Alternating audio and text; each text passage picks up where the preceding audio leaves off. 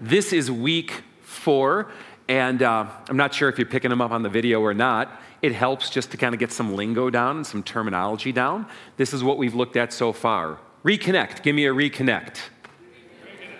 Uh, come on, so, come on, come on. Stand up, stand up, uh, everyone up. Shout it out. Reconnect. Reignite. Reignite. All right, you good so far? We feeling good? Restart. Restart.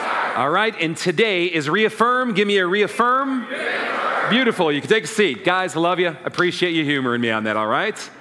Let me describe to you what it means, taken right from our documents, our discipleship documents here at Fellowship of Faith. You'll find it on the screen. Here's what we say We desire to conform our lives to the teachings of Jesus. It's what we're doing here.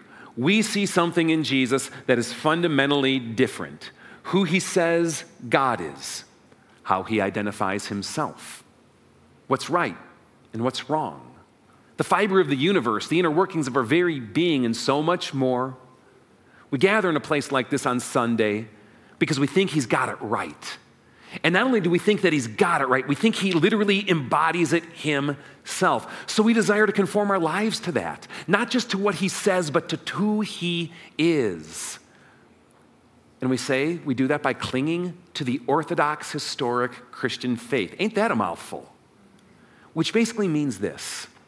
For the past 2,000 years, there have been different Christians living in different communities, in different geographical and cultural locales. Some gather in large gatherings, some gather in small gatherings. They speak different languages. They gather around different, shall we say, emphases and styles and things of that nature.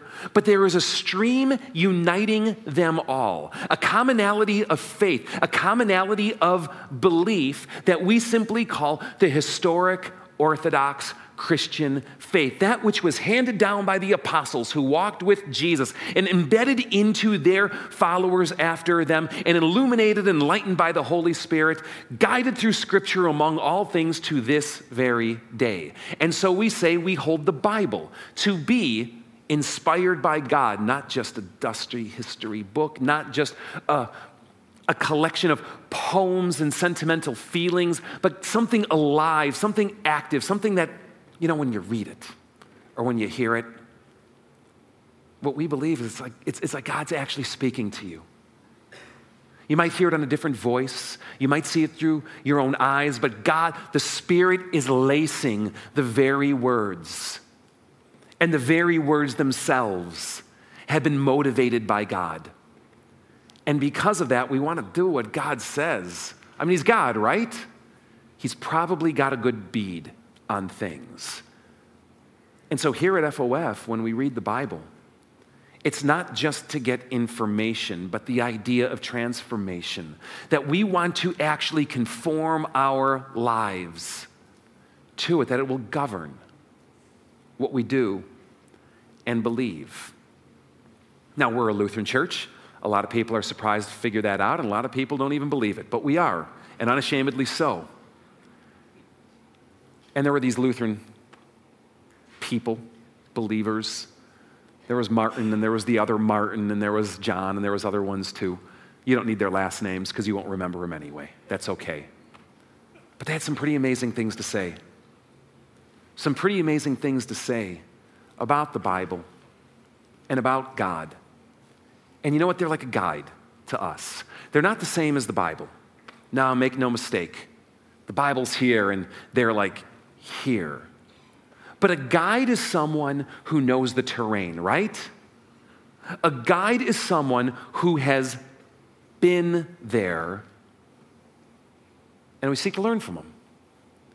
We seek to learn their interpretive way of the Bible and their way of thinking about different issues and complexities. And, and so, what we say is this is what we want to be rooted within us as part of our discipleship journey with Jesus. We literally call it a pillar, one of five pillars that serve as the foundation of what it looks like to be a living disciple of Jesus in the 21st century.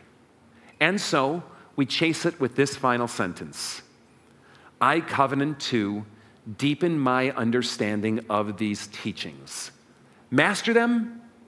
I hope, but no. Memorize them? Go for it. But no, to be on a constant quest of going.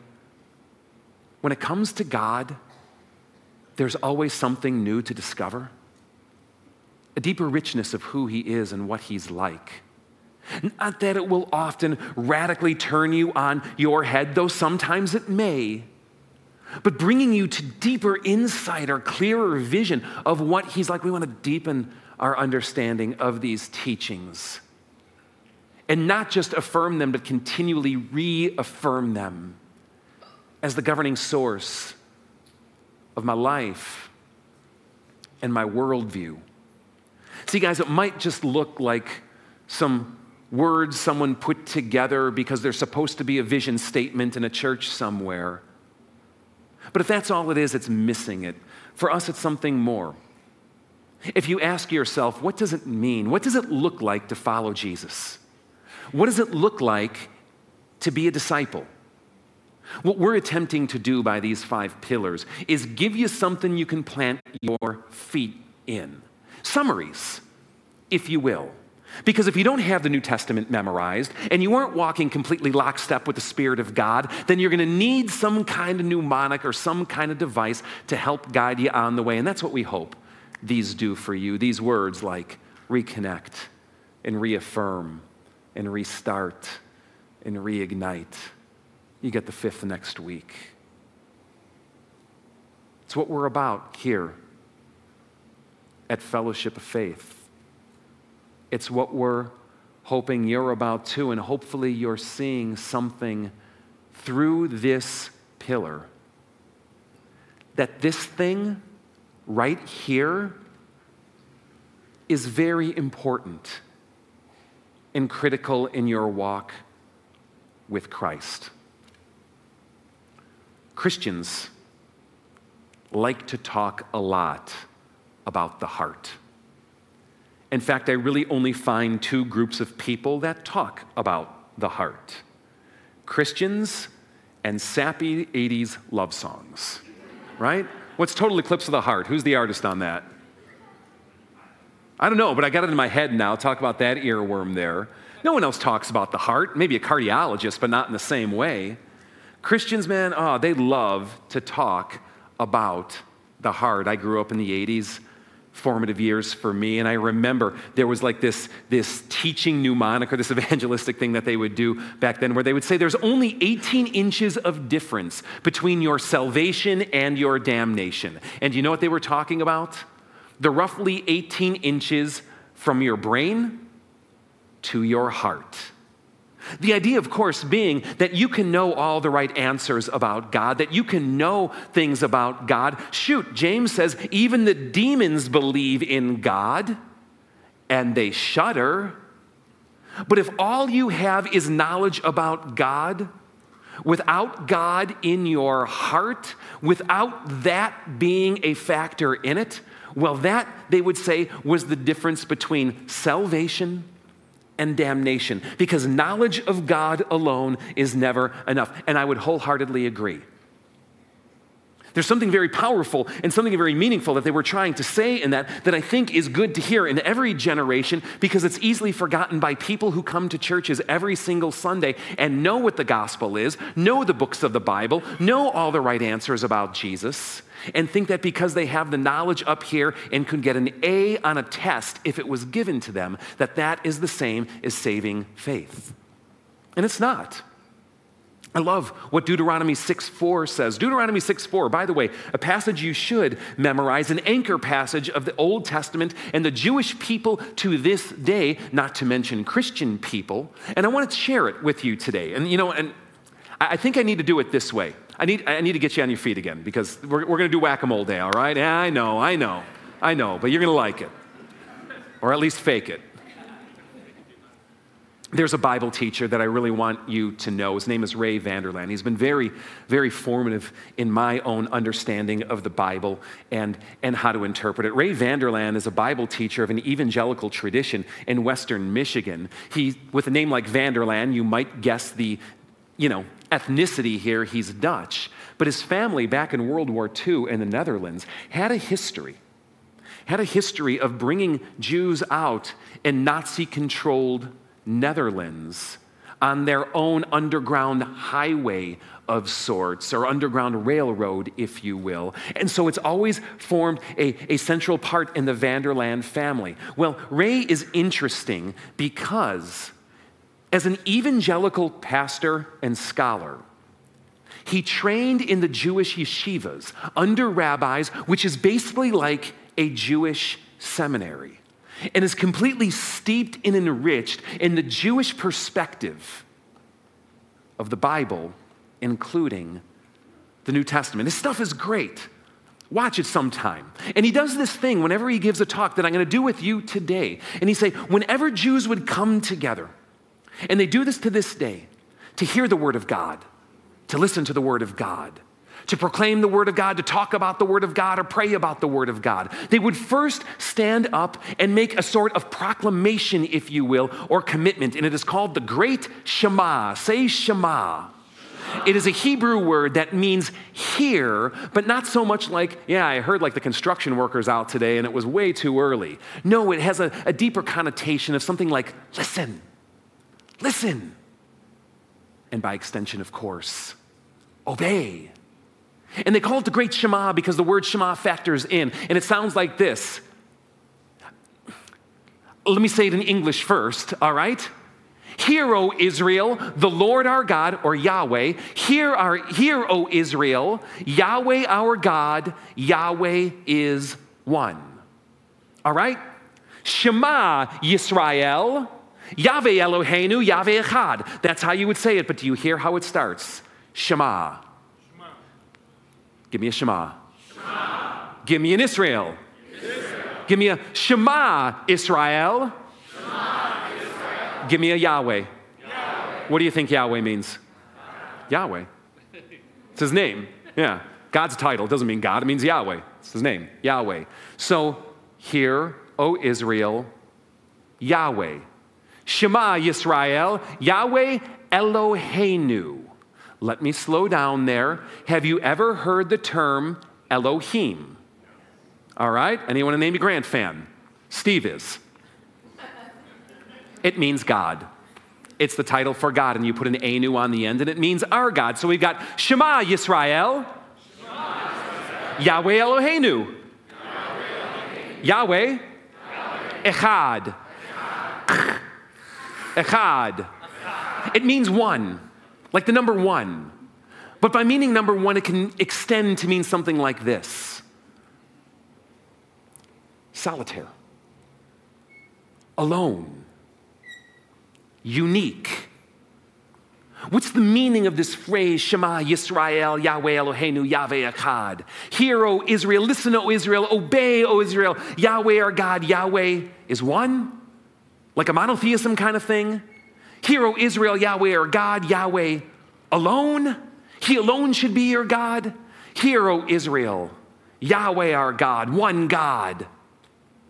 Maybe it's all of them and even more. Dripping and rich. And when they would gather together to hear the word of God, they would stand to say it much like you would stand to say the Pledge of Allegiance, because there was no thought that you would sit on your butt when the word of God was being spoken, because that's how you would honor it. And that's how important it is. I remember the NFL getting itself into trouble several years ago because during the national anthem, they would take a knee in protest to something that that represented. But for Israel, to proclaim Yahweh, to hear his word, they would stand in solidarity on their feet and say it in English with me. Hear, O Israel, yeah, say it in English with me. Hear, O Israel, Yahweh our God, Yahweh is one.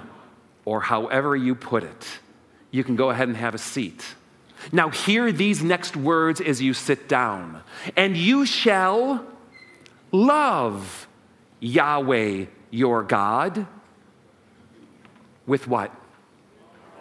All your heart and all your soul and all your strength. Christians love to talk about the heart. It's embedded there in the bedrock passages of the Bible. It would seem that Christianity is a heart oriented religion. And understood correctly, I can go with you, except for the fact that I have seen so much misunderstanding about what the heart actually means when the Bible uses the term. I'm going to show you a brief video here this morning. And I think it's going to speak more clearly into any of this than anything else I can do or say. So sit back, take a watch, and let your mind be blown about your heart. Let's roll it.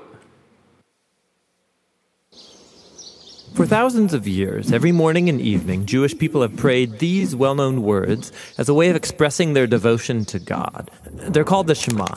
Hear, O Israel, the Lord is our God, the Lord is one. And as for you, you shall love the Lord your God with all of your heart, with all of your soul, and with all of your strength.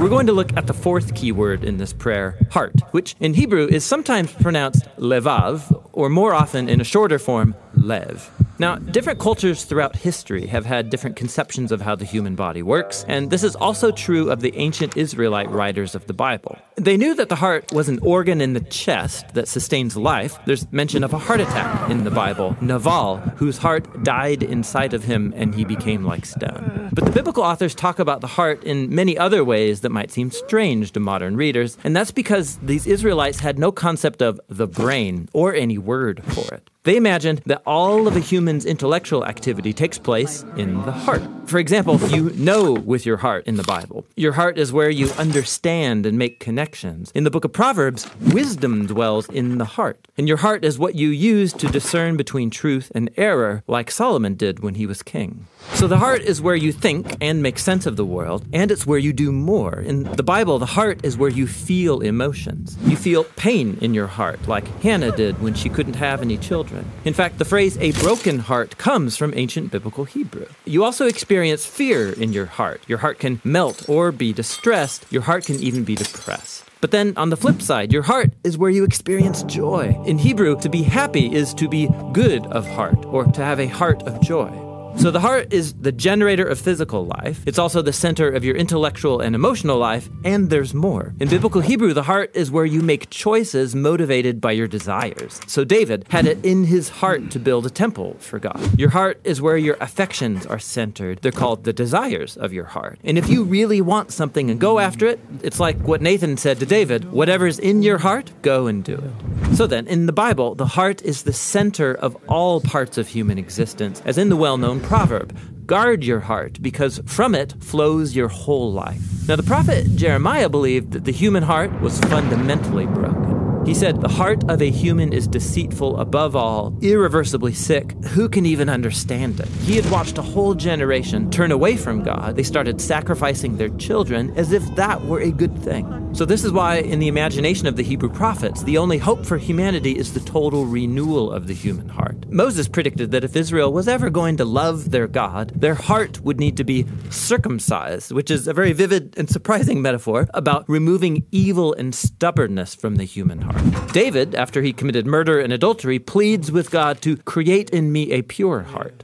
The prophet Ezekiel hoped for a day when God would remove the heart of stone and give his people a new heart of soft flesh, which is very similar to Jeremiah's hope that God would write the commands of the Torah on the hearts of his people. And that brings us all the way back to the Shema. Every day, God's people are called to devote to God their whole body and mind, their feelings and their desires, their future and their failures. This is what it means to love the Lord your God with all of your heart.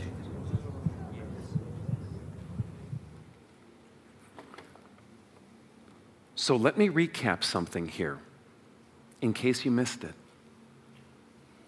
Every time you come across the word heart in the Bible, you can substitute it with the word brain. Because if you missed it, in Hebrew thought, the heart was the seat of intellect. It was the generator of life, but with that, the entire essence of being. The seat of your intellect, of your will, of your desires, and of course, of your emotions. Every time you come across the word heart, you can substitute the word brain. Because, at least from 21st century medical observation, where do your thoughts come from? The blood pump or this gray matter? Where does your sense of personality, of will, and drive, and desire come from? From the blood pump? Or from this matter? Even cognitive psychology will tell you that your thoughts are primarily responsible for generating your feelings. Where do your feelings come from? From your left ventricle? Or from this matter? Isn't that why psychopharmacology is more interested in medicines for the brain when it comes to feelings than cleaning up the plaque and doing bypass? Anytime you come across the word heart, you can substitute the word brain, or maybe mind, if you will. And I bring this up because so often, with this obsession with the heart within Christianity, I also see corresponding an anti intellectual bend. That truth doesn't matter, that reality doesn't matter, that discovery doesn't matter, that knowing God pales in comparison to loving Him with my heart. And I'm sorry, guys, that's just not biblical.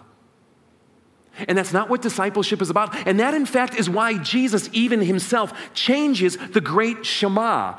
Test me on it. Look it up. Luke 10, verse 27, where he says, in answer to the question, What is the greatest commandment? You shall love the Lord your God with what? All of your heart and all of your soul and all of your strength. And Jesus adds this, and all of your mind you don't find that in Deuteronomy 6, not explicitly, but you do if you understand how Hebrew uses the term heart. And in his day and age, 1400 years past Moses, coming out of Greek philosophical tradition, and I won't go down this rabbit hole where different understandings of the mind are taking place. No, love your God not just with what you consider this to be, but with this as well. Oh, guys, explode this on your discipleship scene. Let me share with you just a, a, a quick splattering of passages that are piggybacking on this. I think of this in Philippians 1 9, where Paul writes to this church Do you want to know what my prayer is? Do you know what I'm praying before God for you? It's this that your love may abound more and more how? In knowledge, in depth of insight. I am praying that your love of God drives you to know Him more. Why? Because it's there that you're able to discern what is best, not by what you feel. No, it's by knowing God that will help you know to discern what is best so that you can be pure and blameless for the day of Christ. And that's just assumed for a disciple. Filled with the fruit of righteousness that comes through Jesus Christ to the glory and praise of God. Do you want to know God's will? Do you want to be pure and blameless before Him? Do you want the fruit of the Spirit in your life? Paul writes, Here's how you do it. I pray that your love abounds more in knowledge and depth of insight. How about this? Do not conform to the pattern of this age, Paul writes. No, be transformed. Do you want to be transformed? You don't have to answer out loud. You might be on the fence. But a disciple of Jesus does. How? By the renewing of this thing, right here. Because it's then that you'll be able to test and to prove what God's will is his good, perfect, and pleasing will. How about this? Paul writes in Colossians we continually ask God to fill you with the knowledge of His will through what? Wisdom and understanding that the Spirit gives.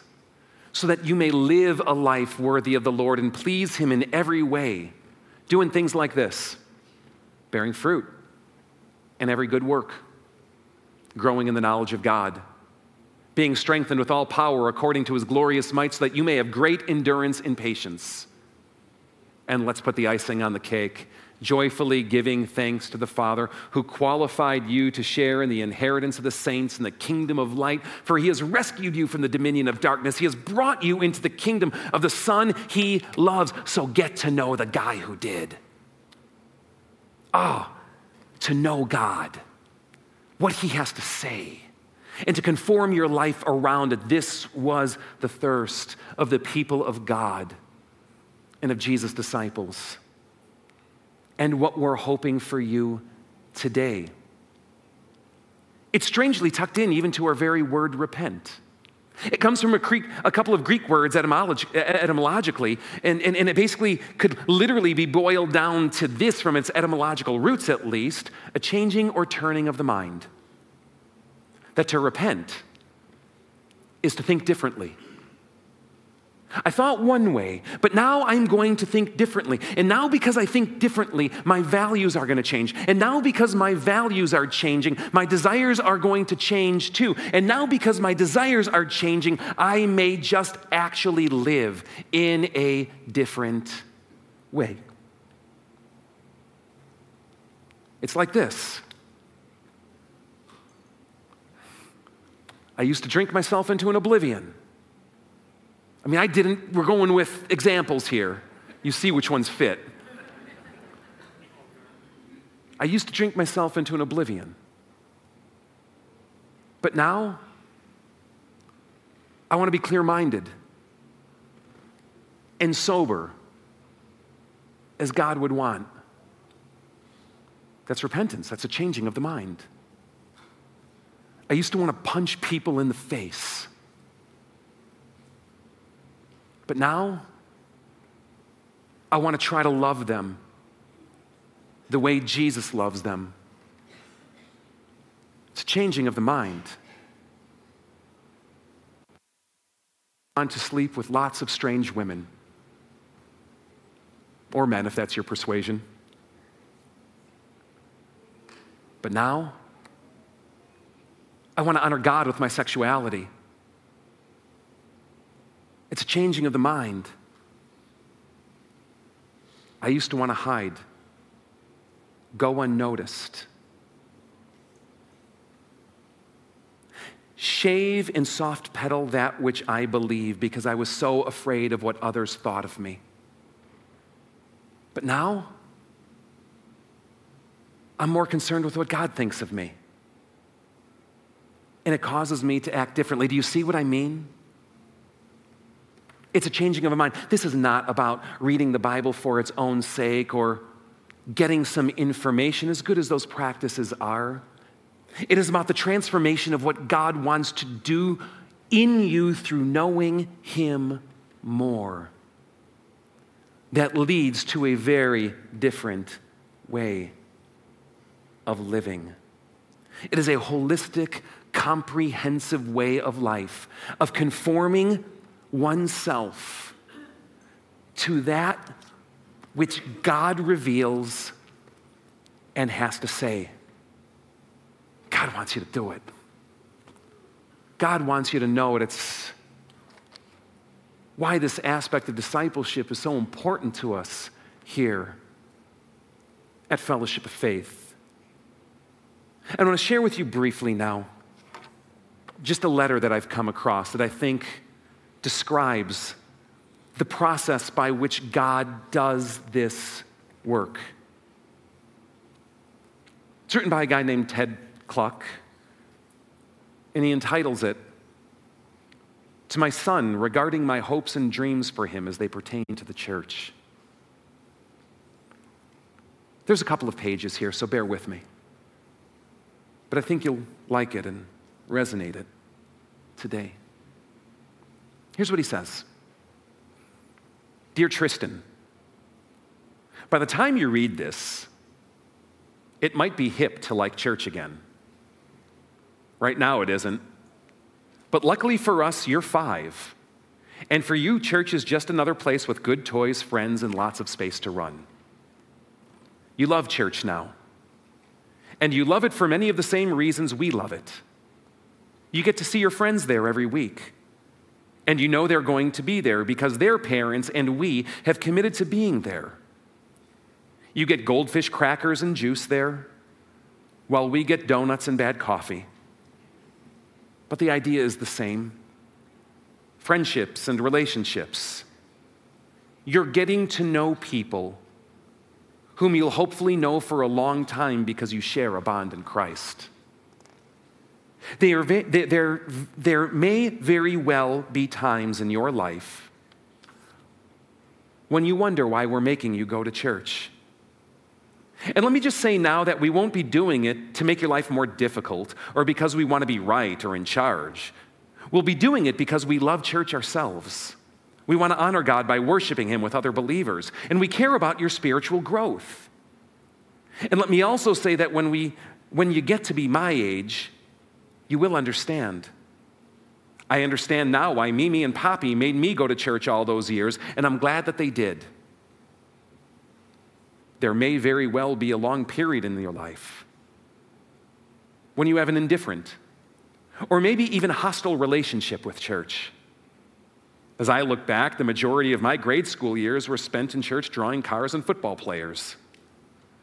I wish I could have those Sundays back, but to be honest, I'm not even sure what I'd do with them if I did. I was probably indifferent. But I still got to sit through a lot of sermons, hear a lot of scripture, and sing a lot of songs, many which I remember to this day and have sung in my head while being wheeled into surgery, led into a boxing ring for sparring, or putting my hand in the astroturf in front of about a 600 pound defensive line. There's scripture and comfort in those songs. I sang them in a cold flat in Ukraine when I wasn't sure we'd be able to take you home and I hurt more inside then than I'd ever hurt in my life. There may come a day when you look around your church and don't see very many people who look like you. Perhaps they're married and you're not. They may all have big families and you don't. You may think nobody in church votes like you do or thinks like you do. I encourage you to ask questions of those people. Get to know them. And then, while they're still in church after all these years, listen carefully to their answers. I bet that very few of them would say things like obligation, or because it's a vibrant discussion, or to ask questions, or, well, because we've always done it. People don't give up large portions of their lives for questions. People make counterintuitive decisions like going to church for truth and for a faith they'll take to the grave. I pray that one day you'll be able to ask your pastor about free will versus predestination. I hope that you'll ask him about the Trinity, about infant versus believer's baptism. Not because these are things that divide, but because it will be evidence that you care about your faith and hold it dear. Nothing would make me happier, son. I pray that one day you'll be able to articulate what it is that you believe, not because you'll want to use it to win arguments, but because you'll be passionate about the good news of the gospel of Jesus Christ. And out of this good news, I pray that God will use you somehow. I pray that you'll always be kind, that you'll always have a heart for those less fortunate, and will always be moved by the struggles of others. I pray that you'll be bold in professing your faith before men. I pray that you'll meet your friends in church you know that I've met friends in a variety of crazy places boxing gyms, football fields, bars, coffee shops, workplaces. But you can always tell the majority of my real friends in life, the people who will be with me through good times and bad, they came from church. These are the people who pray for us and with whom we do life. It's a privilege. And along those lines, I want to tell you that the church is more than the soap opera that your mom and I make it. Doing life with people isn't always pretty. People don't always agree, and sometimes those disagreements can be unpleasant. You're not going to like everybody in your church. But my prayer for you and for us is that our shared commitment to Christ will overcome this too and will grow in love and respect for everyone in our congregation. I pray that one day you'll profess your love for a special girl in front of a church full of your friends and those you worship with. I pray that you'll commit in front of these friends and God to lead her spiritually, and that your young family will be a vibrant part of the body of Christ. Love her with all your heart, like I've tried to love your mom. I pray that God would surround you with people who challenge you to die to yourself and your sins and I pray that if I am that person at some point in your life, that our relationship would be strong enough to weather it. And I pray that your relationship with your wife will look a lot like the one that Mimi and Poppy had all these years. As I type this, they've been married 38 years and are still going strong, and the church has played a huge role in that. They've changed churches a few times over the years for a variety of reasons, but they've always been committed to a body. And that commitment, I'm convinced, is one reason that they're still happily married. Marriages like that just don't happen in our culture these days.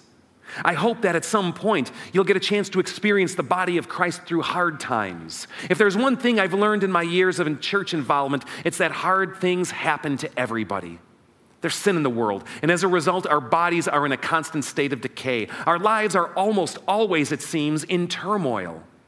Nearly every family in our church has dealt with job losses, cancer, heart disease, marital discord, infertility, the death of a child, or a myriad of other tough circumstances. Through that, I've seen the body work in wonderful ways. I've seen people give sacrificially with their money and their time. I've been prayed with and prayed for. We've had scripture show up in our mailbox every day for a month. I've had the privilege of trying to pray others through their hard times as well. I've seen great men crippled by disease. These were men who were the pictures of health, intellect, and athleticism in their, in their healthy years. But worshiping with them in sickness as their usefulness in this world wanes is a privilege. Seeing them make me proud of our church. Seeing them makes me proud of our church and proud to know the Lord. Church isn't a magic pill you take that punches your ticket for heaven. Ah, it's not a glorified social country club you attend to be around people who talk, think, look, act like you. It's a place to go to each week to hear the Word of God spoken, taught, and affirmed it's a place to sing praises to our God, even if those songs do sometimes feel a bit awkward. It's a place to serve others, it's a place to be challenged. Sometimes you'll feel uncomfortable with these challenges because sometimes your life will need to change. This has been the case with me. It's about more than fundraising or networking or meeting a girl or even great things like serving the poor or reaching the community. I hope you'll always know that the Christian life isn't about what you can do for God, but rather about what God did for you on the cross. If this message isn't central to your church, again, you may need to find a new one. But for now, enjoy your toys, enjoy your Sunday school classes. And I'll try to do something with the piles of paper you bring home from them each week.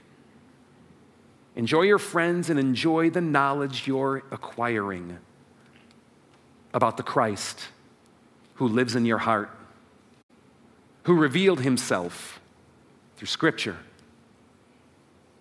and about whom we can know things. It's only through Christ that I can do an even adequate job as your father. Love always. Dad. It's what we want for you. And what we understand the reaffirm process to be about. So here at FOF, we have something that we call the plus two. It's the idea that as important as a gathering like this is on Sunday, it will only take you so far in knowing God more, in knowing others more and the transformative power that God will work through it. It's why we do things like this discipleship groups, and Wednesday night, and table dinners, and micro groups, and connect events, and fellowship groups, and workshops of various kinds.